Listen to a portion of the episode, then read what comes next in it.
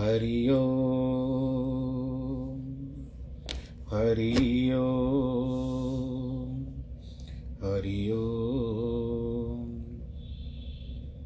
गुरुर्ब्रह्मा गुरुर्विष्णु गुरुर्देवो महेश्वरः। गुरुर्साक्षात् परब्रह्म तस्मै श्रीगुरवे नमः। विघ्नेश्वराय वरदाय सुरप्रियाय लम्बोदराय सकलाय जगद्दिताय नागाननाय श्रुतियज्ञविभूषिताय गौरीसुताय गणनाथ नमो नमस्ते। नाहं वसामि वैकुण्ठे योगिनां हृदयेन च मद्भक्तां यत्र गायन्ति, तत्र तिष्ठामि नारद। जिस घर में हो आरती चरण कमल चितलाय तहाँ हरि वासा करे। ज्योत अनंत जगाए, जहाँ भक्त कीर्तन करे, बहे प्रेम दरिया। तहाँ हरि श्रवण करे सत्यलोक से आए। सब कुछ दीना आपने भेंट करूँ क्या ना नमस्कार की भेंट लो, जोड़ू मैं दोनों हाथ, जोड़ू मैं दोनों हाथ। जोड़ू मैं दोनों शान्ताकारं भुजगशयनं, पद्मनाभं सुरेशं, विश्वाधारं गगनसदृशं, मेघवर्णं शुभाङ्गं, लक्ष्मीकान्तं कमलनयनं योगिविरधानगम्यं वंदे विष्णुं भवभयहरं सर्वलोकैकनाथं मङ्गलं भगवान् विष्णु मङ्गलं गरुडध्वज मङ्गलं पुण्डरीकाक्ष मङ्गलायस्तनो हरि। सर्वमङ्गलमाङ्गल्ये शिवे सर्वार्थसाधिके, शरण्ये त्र्यम्बके गौरी, नारायणी नमोऽस्तु ते। श्रीराम जय राम, जय जय राम। श्रीराम, जय राम, जय जय राम। श्रीराम, जय राम, जय जय राम। श्रीराम, जय राम, जय जय राम। श्रीराम, जय राम, जय जय राम। श्रीराम, जय राम, जय जय राम। अस प्रभु दीन बंधु हरि कारण हित कृपाल। तुलसीदास शठता ही बज, छांड कपट जंजाल सियावर रामचंद्र की। जय। भगवान जी की महिमा परम्पार। रामायण का ज्ञान चल रहा है। और हम इस समय में जो वर्णन था कल उसको आगे बढ़ाते हुए भगवान जी ने अहिल्या को तारा था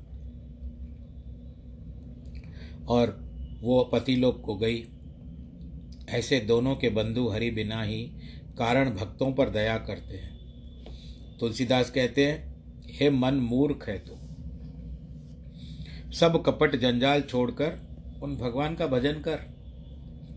तुलसीदास जी अपने मन को समझा रहे हैं और एक तरफ़ से हम भी अपने मन को समझाएँ। फिर राम लक्ष्मण मुनि संग चले, जहाँ जगत को पवित्र करने वाली गंगा है। वहाँ आए हैं। लक्ष्मण सहित श्री रामचंद्र जी को प्रणाम किया। बहुत भांति से सुख पाया। पुनः गंगा जी की उत्पत्ति श्री रामचंद्र जी ने विश्वामित्र से सिर निवाय करके पूछी। मुनि बोले, राम जी, तुम्हारे कुल में एक राजा थे, जिनका नाम सगर था। उनको तीनों लोकों में जाना जाता था। उनकी दो रानी थी, बड़ी सुकुमारी, एक का नाम था केशिनी और दूसरी का नाम था सुमति। सब प्रकार से सुख संपत्ति विराजमान थी। परंतु पुत्र नहीं होने के कारण राजा मन में बहुत दुखी हुए थे। हे राम जी, एक समय दोनों स्त्रियों को साथ लेकर वन में पुत्र हेतु राजा सगर गए, जहाँ अनेक प्रकार के सुंदर फल, फूल, वृक्ष हैं। उसी स्थान में भृगु जी का आश्रम है। वे बड़े तपस्वी हैं और तेज निदान है। राजा उन, उस वन में प्रसन्न होकर के सौ वर्ष तक तप करते रहे और भृगु जी की अनेक स्तुति की। भृगु जी आखिर प्रसन्न हुए। उनको कहते हैं कि वरदान मांगो। भृगु मुनि कहा जाता है कि जो नवग्रहों में शुक्र है, शुक्र देवता या दैत्य गुरु, शुक्र उनके पिता हैं। इसके लिए शुक्र को भार्गव भी कहते हैं। अपना दुख कहकर राजा ने प्रणाम किया, तब मुनि ने आशीष देकर वरदान दिया। मुनि ने राजा, रानियों से यह कहा कि तुम दोनों को जो इच्छा हो, इनसे वर मांग लो। मुनि के वचन सुनकर रानियों ने सिर निभाया और कहा, महाराज जो मन भावता वर है तो हमको दो। एक जो केशनी थी, एक पुत्र होने का वर मांगा। सुमति ने साठ हज़ार पुत्र होवे, ऐसा कहा, मुनि ने भी कह दिया तथास्तु। राजा सुंदर वर पाकर प्रसन्न हुए। हाथ जोड़ करके विनती कर चरणों में सिर निभाया।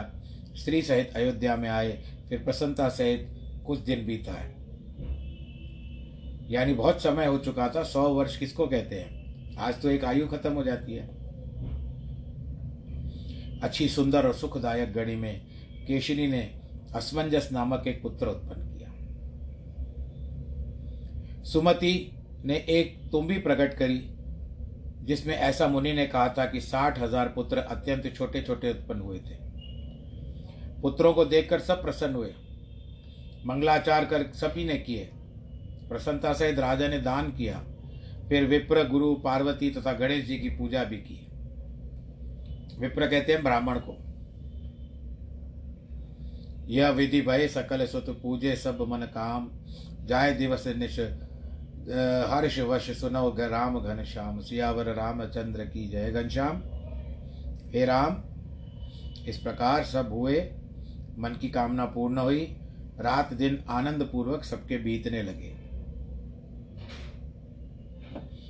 पूर्वासी सब घर घर और राजा बहुत आनंदित हुए। सब क्लेश मिट गए। बाल लीला करके जब वे कुमार हुए तो अनेक खेल खेलने लगे। इस शुभ कार्य से सबके मन की अभिलाषा पूर्ण हुई। इसी आनंद में रहते हुए बहुत दिन बीत गए। सरयू नदी जो अयोध्या में है, उज्जवल जल वाली उत्तर की ओर बहती है। प्रजा के पालक उस सरयू में नित्य आकर स्नान करते हैं। असमंजस ने कहा, वहाँ पाँव लाए करके उन बालकों को चढ़ाए करके अपने हाथी, हाथ से पानी में बोर दिया। डुबा दिया। हे राज रामचंद्र बालकों का वध सुन करके पूर्वासी बहुत दुखी हो गए। राजा यहाँ बैठे थे। सब पूर्वासी गए। चरणों में शीर्ष निभा करके कहते, राजन, तुम तो प्रजा का पालन चाहते हो। तुम्हारा पुत्र जो है वो सबका काल बन गया है। सुनिए, हम देश त्याग कर देंगे, क्योंकि बिना त्यागे क्लेश नहीं मिटेंगे। आपके पुत्र ने बड़े पाप किए हैं। बहुत सारे बालक जो थे, पूर्वासियों के मार दिए हैं। आपको तो यह प्राणों के समान प्यारे हैं, परंतु हमारे लिए शत्रु के रूप में आ गए हैं ये। प्रजा की वाणी सुनकर के राजा ने अपने आप को धीरज दिया और उनको भी धीरज दिया, पुत्र को देश से निकाल दिया। और असमंजस योगी था। उसने नगर से निकलने का कार्य किया। चलते समय योग बल से सबके बालक दे दिए। उसके पुत्र, जिसका जगत में प्रभाव प्रकट था, गुणों का समुद्र अंशुमान था। हे मुनि भरद्वाज और राजा के हृदय में ऐसे वास करे जैसे मछली के मन में जल। सब प्रजा अपने घर गए। राजा के गुण देख करके मन में विश्राम हुआ। फिर राजा ने मन में विचार किया, अब हमारा चौथ बुढ़ापन आ चुका है और अपने हितकारी मंत्र, मंत्री, गुरु और पुत्र को बुलाए और हिमालय विंध्याचल मध्यस्थान में सवाए एक सुंदर वेदी बनाई जो देखते ही बन आवे, वर्ण वर्णन नहीं की जा सकती। यज्ञ आरंभ कर घोड़ा छोड़ा, जो सर्प के समान वेग से चला। इंद्र ने सुनते ही बड़ा भय मानकर मन में विचार किया कि घोड़ा ले लिया। उस भेद को किसी ने नहीं जाना। कपिल देव के पास जाकर के घोड़ा रख दिया। इस बात को किसी ने नहीं जाना। न किसी से ने उसको ले जाते देखा, न आते देखा। और वो चतुर योद्धा रखवाली करते थे। उन्होंने भी नहीं जाना कि कौन घोड़ा ले गया है। अब सबने आकर के राजा से कही, महाराज, हम कहते डरते हैं, कोई घोड़ा उठा करके ले गया है। यह कोई नहीं जानता। अब आप क्या आज्ञा दे सकते हैं? राजा विस्मित हो गए। पुत्रों को बुलाया। कहते, जाओ, घोड़ों को देख, घोड़े को देखो। वो अपने पिता को प्रणाम करके चलते हैं। सब वीर, इंद्र के समान बलवान, सब बड़े धनुर्धर, रण में अत्यंत धीरता रखने वाले। उनके चलने से पृथ्वी व्याकुल हो गई। बहुत से जीव आकर के बलि पशु हुए फूल वाटिका, उपवन, बाग, नदी, बावड़ी, कुएँ, तालाब, नगर, गाँव, मुनियों के स्थान, पहाड़ी, गुफाएँ, वन और अनेक स्थान। इस प्रकार से घोड़ा ढूंढ करके वे राजा के पास चले आए। चरणों में सिर निभा करके कहा, महाराज, हमको कहीं नहीं मिलता तब राजा ने कहा, हाथों से पृथ्वी को खोदो। यह सुनकर के वे सब पुत्र पूरब दिशा में चले गए।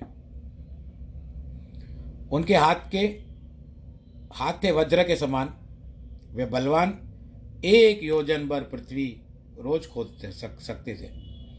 अतुल बल देख करके देवता डर गए किंतु ब्रह्मा ने सबको समझाया यह सगर पुत्र नष्ट नहीं हो नष्ट होंगे पृथ्वी शोध कर सब पाताल जाएँगे और एक दिग्गज को देख करके इन्होंने सिर निभाया।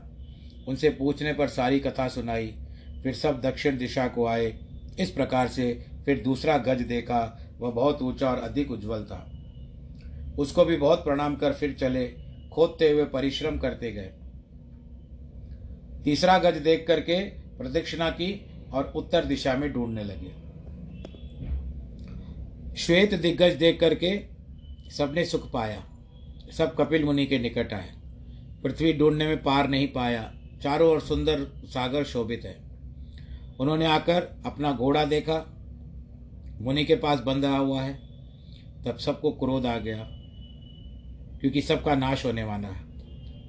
अपने पृथ्वी चारों कोनों में ढूंढी, अरे दुष्ट, तुझे बहुत कोसते रहे। किसी ने कहा, चोर बहुत देखे और इसके समान कोई छली नहीं देखा। पराया धन लेकर भी पाताल में आकर के बैठा है। इस चोर ने फिर मुनि का बेश भी बना दिया है। किसी ने कहा, यह मुनि नहीं है। इसके लक्षण देखकर ही मन में समझ लो। किसी ने कहा, अरे भाई, इस दुष्ट बगला भक्त ने हमारा घोड़ा चुरा लिया है और अब बैठा हुआ है तप करने के लिए। यह वचन सुनकर मुनि ने जब नहीं देखा, वे सब उसी क्षण भस्म हो गए। गुस्से में देखा मुनि को। शिव जी कहते पार्वती, जो वन वचन समझ नहीं बोला, उसको अमृत विष, ओला, कड़वा हो जाता है। जो जीव जानबूझकर अग्नि हाथ में धरते हैं, वो अभिमानी क्यों न जलेंगे? आपको पता है, एक अनार आता है दिवाली के समय में। तो कई लोग दिखाने के लिए क्या करते हैं, उस अनार को हाथ में लेकर के जलाते हैं। जला करके हाथ में पकड़ करके रहते हैं। उसमें से फुलवारी, चिंगारियाँ निकलती है। कभी कभी उनके हाथ में फट जाता है। आप लोगों ने भी ये घटना देखी होगी, या सुनी होगी, या आपके साथ भी घटित हो सकती है। हुआ हो सकता है। तो जानबूझ करके विष संग्रह नहीं करना चाहिए, अर्थात भक्षण करे, सुनो राम जी वे क्या क्यों न मरे? बिना विचार, सबने क्रोध किया, और एक ऋषि के ऊपर, जो भगवान जी के स्वयं अवतार है कपिल मुनि भगवान नारायण के अवतार माने गए हैं। उनके ऊपर जूठा लांछन लगाया तो मुनि ने क्रोधवश देखा और क्रोधवश देखते ही अग्नि निकली आँखों से और वो जल करके भस्म हो गए अब उनको बहुत समय बीत गया तो राजा ने अंशुमान को बुलाया और कहा, वे पुत्र नहीं आए, तुम जा करके ढूंढो। राजा बड़े प्रेम से बार बार आशीष दी और कहा, घोड़े को तथा मेरे प्राण आधार पुत्र को जल्दी लेकर आओ, पुत्रों को। अथवा मेरे प्राण आधार पुत्र घोड़े लेकर के जल्दी आओ। कुमार चरणों में सिर निभा करके चलते हैं। यह विष्णु के भक्त कुल के दीपक थे। जहाँ जहाँ मुनियों के स्थान देखे, वहाँ सबको दंडवत प्रणाम करते हैं और सबसे खबर पूछते हैं। पन्नग नाग से आशीष पाई, चारों दिग्गजों को सिर निभाया। इस प्रकार मार्ग में ढूंढते चले। उस समय सुमति के भाई गरुड़ जी मिले। वो अंशुमान के मामा थे। गरुड़ ने चरण पड़ते ही अंशुमान को आशीष दी। सबके भस्म होने का वृतांत सुन करके राजा अंशुमान को बड़ा शोच हुआ और गरुड़ जी ने उसको वो जलाशय भी दिखा दिया। अंशुमान वहाँ पर स्नान और क्रम क्रम से सबको जलांजलि दी। फिर गरुड़ जी को बोले, हे सुत, मैं तुझसे कहता हूँ, एक बात कहो। हे पुत्र, वही उपाय कर जिससे गंगा पृथ्वी पर आए। जिनसे दर्शन कर पाप छूट जाए और स्नान करने से परम सुख होता है। इस प्रकार तेरे साठ हज़ार जो पित्र हैं, वो भी तर, बड़े जगह तर जाएँगे। परम पवित्र गंगा जी प्राप्त हो जाए। यह वचन सुन करके, मन में प्रसन्न होकर के, गरुड़ सहित अंशुमान मुनि श्रेष्ठ कपिल मुनि के आश्रम में आए। तब गरुड़ जी मुनि के चरणों में पड़े। उन्हें पहली बात बताई, आज्ञा देकर मुनि घोड़ा दिया। अंशुमान अपना घोड़ा पहचान करके बहुत प्रसन्न हुआ। हे राम, नगर के निकट पर गरुड़ जी पहुँचा। तब नग अपने घर गए। इधर अंशुमान घोड़ा ले जाकर राजा के सन्मुख खड़ा हो गया और सिर निभाया साठ हज़ार पुत्र कैसे भस्म हो गए, वो भी चरित्र सुनाया। राजा को प्रसन्नता भी हुई और दुख भी हुआ। घोड़े मिलने का सुख प्राप्त हुआ और पुत्रों की का जो मरण हुआ, उसका दुख हुआ। इस तरह से राजा ने बहुत प्रकार से राज किया और प्रजा को बहुत सारा सुख दे दिया। फिर राजा सगर अंशुमान को राजा दे, राज दे करके राजगद्दी पर बिठा कर आप भगवान के चरणों में प्रीति करते हुए तप करने वन को चले गए। अंशुमान का फिर बेटा हुआ, उसका नाम था दिलीप। दिलीप को राज देकर के अंशुमान भी तप करने उत्तर दिशा में चला गया। वहाँ राजा अंशुमान ने बड़ा कठिन तप किया और अपने शरीर को त्याग दिया। राजा दिलीप की क्या प्रभुता वर्णन करें? जिसे सब राजा आकर सेवते थे। जिस राजा को इंद्र सदा देखता रहता था, उस राजा की महिमा कोई कवि भी नहीं कर सकता। उनको एक भागीरथ नामक पुत्र हुआ। अब आप सुन लीजिए जो सगर थे, सगर के जो फिर अंशुमान अंशुमान के बाद दिलीप दिलीप के बाद भागीरथ। उनके मन में पिता के समान अत्यंत प्रीति थी। उसको बुलाकर राजा ने उनको राज दे दिया और उस समय तप करने चले गए। पहले ऐसे ही व्यवस्था होती थी। जब आयु हो जाती थी तो अपने पुत्रों को राजगद्दी पे बिठा करके वह रहते नहीं थे। घर, महल, घर सब छोड़ वाड़ करके जंगल में चले जाते थे। वन में जा करके प्रभु सिमरन करते थे। मुक्ति पाने के लिए। मन में विचार करते राजा चले कि यह तो गंगा जी को लाऊँगा, या शरीर त्याग कर दूँगा। जैसे पिताजी ने अपने मन और तनु सभी इसी प्रकार से अर्पण किया, वैसे मैं भी करूँगा। जो गंगा जी नहीं लाऊं तो मैं नगर में आऊँगा ही नहीं। इस प्रकार से विचार कर राजा तप करने चले गए। बहुत समय उग्र तप करने पर बीत गया। देह त्याग कर दिया, किंतु प्रकट न हुए। अहो, जिस गंगाजल के हित राजाओं ने शरीर त्याग दिया है, उस गंगाजल को छोड़कर मूर्ख कुआँ, कुएँ का जल पीते हैं। जहाँ भागीरथ यू मन में विचारा कि पिता ना आए, बहुत दिन बीत गए। भागीरथ के काकुस्त नामक एक पुत्र था। उसे राजा दे, राज दे करके भागीरथ ने राजनीति बहुत समझाई।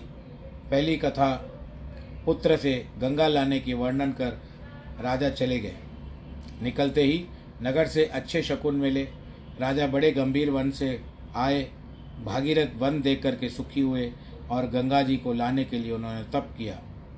एक पैर पर खड़े हो गए। दोनों हाथ ऊपर उठा दिए और सूर्य के समान मन लगा करके देखने लगे। इस प्रकार उनको तपस्या करते हुए एक हज़ार वर्ष बीत गए। रात दिन कैसे जानते जाते हैं, उनको पता ही नहीं चलता था। एक बड़ा भारी तप देख कर के ब्रह्मा जी आए। राजा से मन भावते वचन बोलते हैं, राजन, जो चाहो वर ले लो। तब चतुर राजा ने प्रणाम करके ब्रह्मा जी से कहा, जो वर मांगना चाहता हूँ तो आप जानते ही हैं। हे प्रभु, पुनः मुझसे मांगने की क्यों कहते हो? तो भी कहता हूँ प्रभु, यह वरदान दीजिए कि संतों का की बढ़ोतरी हो संत बढ़ते रहें। दूसरा वर यह हाथ जोड़ करके माँगता हूँ कि गंगा जी सिद्धि की दाता भूतल में आ जाए उस लोक से स्वर्ग लोक से धरती पर आ जाए। ब्रह्मा जी बोले ऐसा ही होगा। गंगा जी तो दूँगा पर उन्हें धारण कौन करेगा?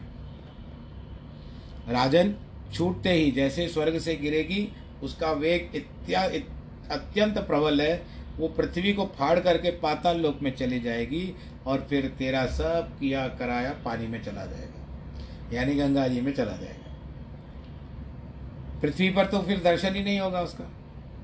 हे राजन, इस कारण एक बात तुमसे कहता हूँ। शिव जी मरे महाराज बड़े दयालु हैं। वहीं शिव जी गंगा धारण करते हैं। उनके जपने से तुम्हारा काम हो जाएगा। हरि अनंत, हरि कथा अनंता। कहीं कहीं पर लिखा हुआ है कि गंगा जी ने उनको कहा था कि मुझे धारण करने वाले केवल शिव जी हैं, उनकी तपस्या करो। ब्रह्मा जी के बारे में नहीं बताया, पर इसमें जब ब्रह्मा जी के बारे में बता रहे हैं। ऐसा कहकर के ब्रह्मा जी अंतर ध्यान हो गए। भगीरथ जी शिव जी के पास गए। देवताओं के वर्ष तक अंगूठे के आधार खड़े रहे। ओम नमः शिवाय, ओम नमः शिवाय, ओम नमः शिवाय मंत्र का जाप करते हुए तपस्या करने लगे। तब दया सागर शिव जी महाराज प्रकट होकर दर्शन देते हैं। बोलो, शंकर, भगवान की जय। राजा ने हाथ जोड़ करके विनती की कि मैं गंगा जी को धारण करूँगा। शिव जी बोले, फिर भगवान ध्यान करने लगे।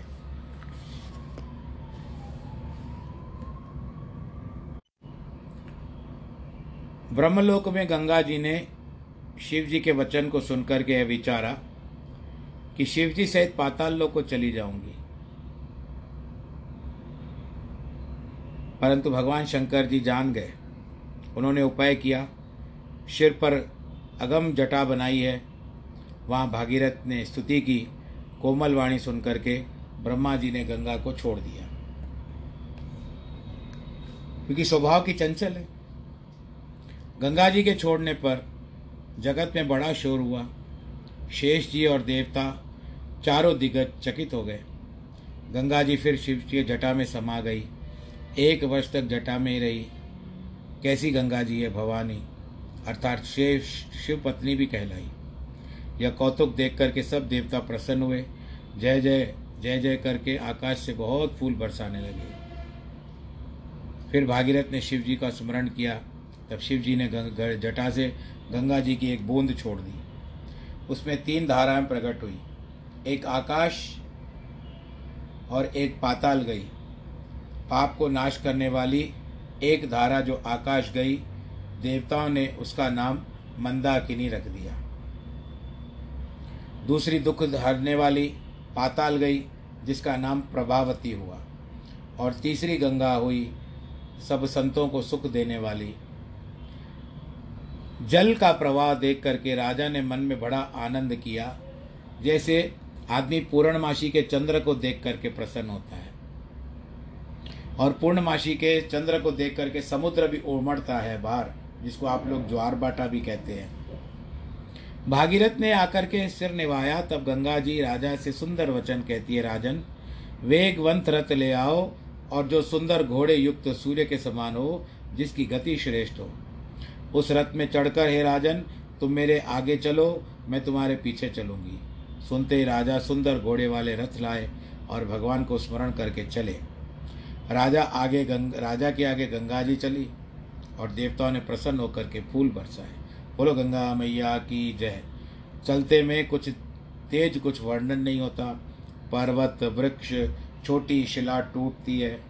अनेक प्रकार के कछुए, मगर, मछली, सर्प मत वाले भी वो कल के कुलाहल कर रहे हैं। वहाँ देवता आकर के स्नान करते हैं। यही गंगा जी की महिमा है, जिनकी महिमा सुनकर सिद्धों ने तट पर आश्रम बना दिए जो मन लगाकर कर, तर्पण करेगा, उसे मन में आनंद की प्राप्ति होती है।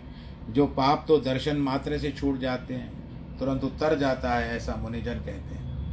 प्रसन्न होकर देवता, ब्रह्मा, सनकादि, ऋषि स्नान करते हैं, जल पीते हैं और पापों को दूर करते हैं। हमारे पास भी गंगा जल होता है।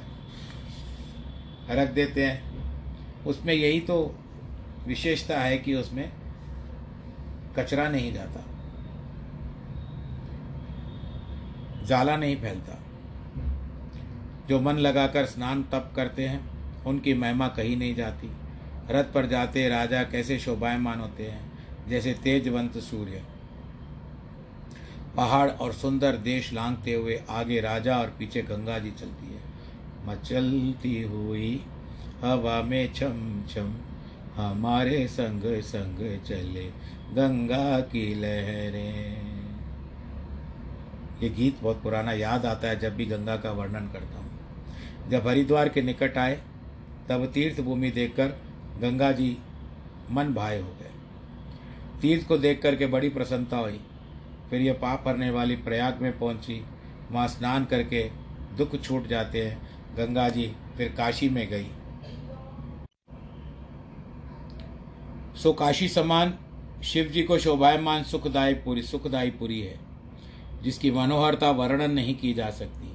और भी अनेक प्रकार के तीर्थ जानकर गंगा जी वहाँ गई, जहाँ वर्णन नहीं हो सकता। हे रघुनाथ जी, श्री रामचंद्र जी मार्ग को, लोगों को सनात करती गंगा जी इस प्रकार चली जाती है। फिर समुद्र में जाकर के मिली। जब समुद्र मन में प्रसन्न हो, भागीरथ की बड़ाई करने लगा कि तुम्हारे समान और कोई धन्य नहीं है। इसमें एक कथा और आती है कि गंगा जी जब चलती जा रही थी, बड़े वेग से चली जा रही थी तो उस समय जुनो मुनि अपनी पूजा सामग्री लेकर के बैठे हुए थे आश्रम में। तो गंगा जी का वेग इतना था क्योंकि सारी पूजा की सामग्री उड़ा करके ले गई। वेग में बह बह गया, जिसके कारण जुनू ऋषि को क्रोध आ गया। उन्होंने क्या किया? अपने हाथ को मुख पर रखा और जोड़ की लंबी सांस ली, जिसके कारण सारी गंगा नदी जो थी, उनके मुख से के अंदर चली गई। बोलो, गंगा मैया की जय। बोलो, जुनू महाराज की जय। अब क्या करें? भागीरथ हाथ जोड़ करके खड़ा हो गया। मेरे किए कराए पर पानी घूम गया। क्या करूँ अब? ऋषि ने क्रोधवश होकर के इसको पी लिया है, पान कर लिया है। हाथ पैर जोड़े। उनको मनाया कहते हैं, मैं अपने पितरों की मुक्ति के लिए ले जा रहा हूँ इसको। आप कृपा करो। तब यह सुन करके अपनी जो पैर के हिसाब के आसपास में होते हैं, जानू, वहाँ से उन्होंने उस गंगा को छोड़ा है। इसके लिए बाद में वही गंगा नदी जानवी नो, राम नाम से भी कहलाई, क्योंकि जुनो ऋषि ने फिर उनको अपनी पुत्री के रूप में माना। फिर वो गंगा सागर चली गई, जहाँ पर कपिल मुनि का आश्रम है। वहाँ पर मुक्ति करवा दी सबको। इस तरह से समुद्र भी बहुत प्रसन्न हुआ और बड़े, बड़ाई की कि आप हम आपके ऊपर बहुत प्रसन्न हैं यह सुनकर के राजा भी बहुत प्रसन्न हो गए। और जो अब तक कोई कुल में तरने से शेष रहे, उसके संग में सब तर गए तुम्हारे समान और राजा नहीं हुआ है। तुमने जगत में विख्यात अचल यश प्राप्त किया है। वहाँ सब देवताओं को संग लेकर के ब्रह्मा जी आए और राजा से यह बात कही कि, राजन, तुम धन्य हो। जगत में बड़ा यश पाया है तुमने। तुम्हारे समान और कोई राजा नहीं हुआ है। अपनी प्रतिज्ञा सत्य की है। वेद मानने वाले जनों को सुख दिया है तुमने भाई। इसे सब कोई गंगा सागर कहेंगे और पाप रूपी उल्लूक इस सूर्य समान गंगा सागर को देख करके डरेंगे। गंगा जी का भागीरथी गंगा भी कहेंगे। यह सुनकर के देवता सिद्ध नाग यश प्राप्त करेंगे। इस प्रकार से ये ब्रह्मा जी अब कह करके अपने लोक को चले गए। भागीरथ ने वहाँ पर बहुत सुख पाया। मार्ग में आते समय जो मैंने बात बताई थी, जुनू का जो वर्णन आया वो अभी यहाँ पर आ गया। पायो अमित सुख बहुर पूजा सुर सरई मन लायके, तब दीन आशीष मुदित गंगा। नृप भवन सुख पाए के एह पांति सुन गंगा कथा। तब राम रुचि चरणन नए कहा, कह तुलसी, कह दास तुलसी, राम लखन ही, महामुनि आशीष दये। इस प्रकार भागीरथ ने बहुत सुख पाया, मन लगा कि फिर गंगा जी को पूजा। तब गंगा जी ने प्रसन्न होकर के आशीर्वाद दिया। राजा आशीर्वाद पा करके अपने घर को गए। इस प्रकार गंगा जी की कथा सुनने पर श्री रामचंद्र जी ने विश्वामित्र के चरणों में सिर निभाया। लक्ष्मण जी ने भी उनको दंडवत प्रणाम किया और विश्वामित्र ने उनको आशीर्वाद दिया। विश्वामित्र की आशीष अमृत के समान श्री रामचंद्र जी बहुत प्रसन्न हुए। तब संशय ऐसे जाते रही, जैसे बाज को देखकर चिड़िया उड़ जाती है। अमृत के समान आशीष सुन करके श्री रामचंद्र जी प्रसन्न हुए। सुख मान करके कहते, हैं हे मुनिनाथ, शीघ्र चले। राम के नाम से संशय जाती रहती है भाई। देह धारण करने का फल यही है। विश्वामित्र ने जब सब कथा सुनाई कि किस प्रकार गंगा जी पृथ्वी पर आई है। तब श्री रामचंद्र जी ने ऋषियों समेत स्नान किया और ब्राह्मणों ने अनेक प्रकार के दान पाए उनसे। बस प्रसन्न होकर के मुनि वृंदों सहित चले, शीघ्र ही जनक नगर में आ पहुँचे। तब श्री रामचंद्र जी ने जनकपुरी की शोभा देखी। लक्ष्मण सहित विशेष प्रसन्न हुए। बावड़ी, कुएँ, नदी, तालाब, अनेक विधि और जल से अमृत के समान मणियों की सीढ़ियाँ सीढ़ियाँ बनी हुई थी। रस के मतवारे भंवरे सुंदर गुंजार माँ गुंजायमान कर रहे थे। बहुत वर्ण के पक्षी कल अर्थात सुंदर शब्द कर रहे थे। रंग रंग के कमल खिले हुए थे। शीतल, मंद सुगंध सुखदायक पवन बह रही थी। पुर के चारों ओर फूलों की वाटिका लगी हुई है। बड़ी सुंदर। सो फूल रही थी। उसके पीछे बाग लगे हुए हैं, सो फल रहे हैं। जिन तिनके पीछे वन है, जो पत्तों वाले हैं, वो पत्तों से शोभायमान हो रहे हैं। नगर की शोभा का वर्णन कैसे करें? मन वर्णन करने वाला है, वह जहाँ भी जाता है, लुभायमान हो जाता है। इसका वर्णन हो ही नहीं सकता। नगर निकाय अति विशेषिक है। अर्थात नगर किसी वस्तु का हो निज निकाय का नगर है, प्रकृति का स्वयं नगर है। सुंदर बाज़ार और विचित्र अंबारी रंग रंग की पंक्ति मानो ब्रह्मा ने अपने हाथों से बनाई हुई हो। धनिक बेचने वाले और बणिक लेने वाले, दोनों कुबेर के समान है। न उसकी वस्तु चुके, न धन चुके, दोनों प्रकार की वस्तु लिए बैठे हुए चौटे, यानी चौरस्ते और गलियाँ बड़ी शोभायमान हो रही हैं और सुंदर सुंदर सुगंध की छिड़काव किया जा रहा था जैसे सुगंध आए मार्ग पर। अति अनूप जानकी जी का निवास संपूर्ण नगर से। उस सबके मंदिर मणियों करके जटित मंगल रूप है। कामदेव जी ने स्वयं जैसे चित्र बना करके गए हो। एक पेंटिंग जिसको कहते हैं, वो जैसे बना करके गए हैं। पुर के नर नारी ऐश्वर्य और पवित्र शांत रूप से युक्त हैं, धर्मशील हैं, ज्ञानी हैं और गुण वाले हैं, क्योंकि हम अब राजा की जनक की ओर पहुँचने वाले हैं, दरबार में। जानकी का निवास, क्योंकि जनक की दी बेटी थी, इसके लिए जानकी नाम हुआ। संपूर्ण नगर से भी अधिक उपमा रहित था, जिसका विलास अर्थात ऐश्वर्य के भोग को देखकर देवता भी थक जाते थे। भाई, हमारा भी स्वर्ग है, पर सीता की विलासता तो देखो कितना बड़ा प्रसाद है इसको रहने के लिए। किले का परकोटा देख करके चित्त चकित होता है। मानो भुवनों की शोभा उस कोटे में रख करके रखी गई हो। धवल धाम मणिपुरट हरपट सुघटित नाना भांति सिय निवास सुंदर सदन शोभा किम कही जाति सियावर? रामचंद्र की जय। उज्जवल घर। उज्जवल का अर्थ धवल, उज्जवल और श्वेत, सफ़ेद, ये होता उस पर सोने की पटली, नाना मणियों से सुंदर जड़ी हुई है, जो सीता के निवास सुंदर घर हैं। उनकी शोभा का कोई वर्णन नहीं कर सकता। सुंदर दरवाजे सब में वज्र, अर्थात हीरे लगे हुए, हीरे। किवाड़ों में हीरे लगे हुए हैं। राजा के द्वारे नट नाचने वाले, मागध वंश की प्रशंसा करने वाले भाट इन सब की भीड़ लगी रहती थी। गुड़शाल हाथियों में रहने वाले सुंदर स्थान बने हैं।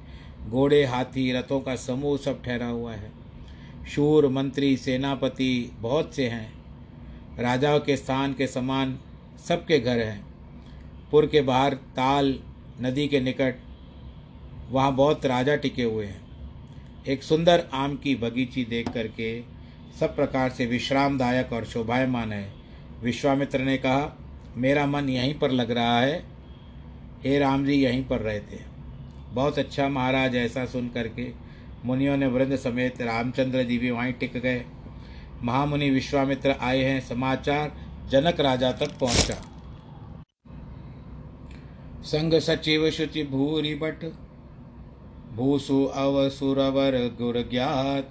चले मिलन मुनि नायक ही। मुदित राव ए बांत सियावर रामचंद्र की जय। संग में मंत्री उत्तम बड़े बड़े योद्धा श्रेष्ठ ब्राह्मण। गुरु जाति के लोग संग ले इस प्रकार मुनियों के नायक विश्वामित्र जी से मिलने के लिए राजा जनक चलते हैं। पृथ्वी में सिर रख करके राजा को प्रणाम किया। राजा ने प्रणाम किया, प्रसन्न होकर के मुनि विश्वामित्र ने आशीर्वाद दिया। सब ब्राह्मणों को आदर पूर्वक प्रणाम किया। राजा अपने बड़े भाग्य जान करके बहुत आनंदित हुए। बारंबार कुशल पूछ करके विश्वामित्र जी ने राजा को बैठाया। उसी समय राम लक्ष्मण दोनों भाई आए। वो फूल वाटिका देखने के लिए चले गए थे। शाम और गौर शरीर, थोड़ी सी उम्र, किशोर अवस्था, नेत्रों के सुख देने वाले संसार के चित्त चोर जब श्री रामचंद्र जी आए, तब सब उठे, विश्वामित्र जी ने उनको अपने निकट बैठाया। दोनों भाइयों को देख करके सब सुखी हुए। नेत्रों में जल भर आया, शरीर पुलकित हो रहा था। अकस्मात श्री रामचंद्र जी की मधुर मनोहर मूर्ति देख करके सबको अपने तन की सुध भूल गई। प्रेम मगन मन जाप जान निर्भ कर विवेक मत धीर बोले हो मुन पद नायशर गद गद गिरा गंभीर। प्रेम से राजा मन में इतना डूब गए, सो विवेक करके अपनी मति को धीरज दिया। मुनि के चरणों में सिर निभा करके गदगद कंठवाणी से कहते हैं, कहिए नाथ, ये सुंदर दोनों बालक मुनि कुल के किस कुल के हैं? किस कुल के तिलक हैं? अथवा राजा के कुल का पालन करने वाले हैं? ब्रह्म जो वेद ने इतनी सारी कह करके गाया है, क्या यही ये दो वेद वेश धारण करके तो नहीं आए? दो वेद तो नहीं आ चुके, आ गए हैं यहाँ पर। स्वाभाविक वैराग्य रूप मेरा मन जान करके मैं थकित होता हूँ, जैसे चंद्रमा को देख करके चकोर थकित हो जाता है। इस कारण, हे प्रभु, सद्भाव से पूछता हूँ, आप कहिए ये कौन है दोनों? इनके दर्शन मात्र से ऐसा अनुराग होता है कि बल से ब्रह्म सुख को मन का त्याग करता है। विश्वामित्र जी हंसने लगे। कहते, राजन, अच्छी बात कही आपने। अब मैं आपको सुनाता हूँ। यह जहाँ तक प्राणी हैं, सबके प्यारे हैं। श्री रामचंद्र जी की वाणी सुनकर मन में मुस्कुराने लगे। मुस्कुराने का कारण यही है कि राजा ने जो कहा कि ब्रह्म, जो निगम इत्यादि, उनके उत्तर में ऋषियों ने कहा, वचन तुम्हार न हो अली का और यह प्रिय सबई ब्रह्म कहने से ही श्री रामचंद्र जी मुस्कुराए। राम लखन दो बंधुवर रूपशील बलदाम, मख राख्यो सब साग जग, साख जग जीत असुर संग्राम सियावर रामचंद्र की जय। इन दोनों का नाम राम और लक्ष्मण है। यह दोनों भाई रूपशील बल धाम है, क्योंकि बड़े बड़े राक्षसों को मार करके इन्होंने मेरे यज्ञ की रक्षा की है। इस बात को सब जानते हैं, यह दोनों की जगत की साख रखी है। राजा बोले, मुनि, आपके चरणों को देखकर मैं अपने पुण्य का प्रभाव वर्णन नहीं कर सकता। सुंदर सांवरे और गोरे, ये दोनों भाई आनंद ही आनंद दे रहे हैं। इनकी प्रीति परस्पर पवित्र है, कहीं भी नहीं जा सकती। मन को भी बहुत अच्छी लग रही है। महाराज, प्रसन्न हो। राजा जनक जी से कहते हैं, इनका ब्रह्मजीव के समान स्वभाव स्नेह है। बारंबार श्री रामचंद्र जी का राजा देख रहे थे, दृष्टि नहीं हट रही थी। शरीर बहुत पुलकित हो रहा था, उत्साह बढ़ रहा था मन में। मुनि जी की भी बड़ाई कर रहे थे। और बीच बीच में विश्वामित्र को भी प्रणाम कर रहे थे। सुंदर स्थान जो सबके सबके काल सुखदायक हो, वहाँ राजा ने ठहरने की मुनि जी से कहा और वहीं टिकाया। पूजा और सेवा सब प्रकार करके, राजा विदा करके अपने घर को आए। ऋषि, यहाँ मुख्य है, श्री रघुनाथ जी गौण है। अर्थात, उनके साथ भोजन, विश्राम, लक्ष्मण सहित दूसरा अर्थ है कि रघुवंश शिरोमणि होकर के श्री ऋषि के संग भोजन और विश्राम किया। तीसरा अर्थ यह है कि जब से श्री रघुनाथ जी ने यज्ञ की रक्षा करने और राक्षसों को मारने के निमित्त ऋषियों का पक्ष लिया, तब से ऋषियों के संग भोजन, विश्राम करने का अवसर प्राप्त हुआ। और लक्ष्मण के साथ बैठे हैं। इस दोहे में चार उपशास्त्रों का उपयोग है। ऋषय शब्द बहुवचन है, व्याकरण से सिद्ध होता है। दूसरे शब्द में वैदक शास्त्र उपयोग है। तीसरे पद में नीति है और चौथे पद में याम भर दिन रहता, रहना ज्योतिष शास्त्र है। यहाँ पर श्रामचरित मानस के हम बालकांड के अंतर्गत पांचवा विश्राम आज यहाँ पर समय पर ही पूरा हो रहा है। बोलो, सियावर रामचंद्र की जय। आपका दिन शुभ हो, बचा हुआ दिन भी शुभ हो। आपके सभी दिन, दिवस शुभ जाएँ और अपना ख्याल रखें, सुरक्षित रहें, परिवार के साथ सुरक्षित रहें, सैनिटाइज़र का प्रयोग करें, मास्क का धारण करें भीड़ भाड़ के इलाकों में ना जाएँ और भगवान राम जी पर विश्वास रखें। ऊँची ऊँची बातों से किसी का पेट भरता नहीं राम का भरोसा जिसे कभी भूखा मरता नहीं। भगवान जी रोटी रोजी स्वयं ही भेज देंगे, आप आशीर्वाद ले लें उनसे। आज जिनके जन्मदिन है और वैवाहिक वर्षगांठ है, उनको बहुत सारा आशीर्वाद। सर्वे भवंतु सुखिन, सर्वे संतु निरामया, सर्वे भद्राणी पश्यंतु माँ कश्चित दुख भाग भवेद नमो नारायण।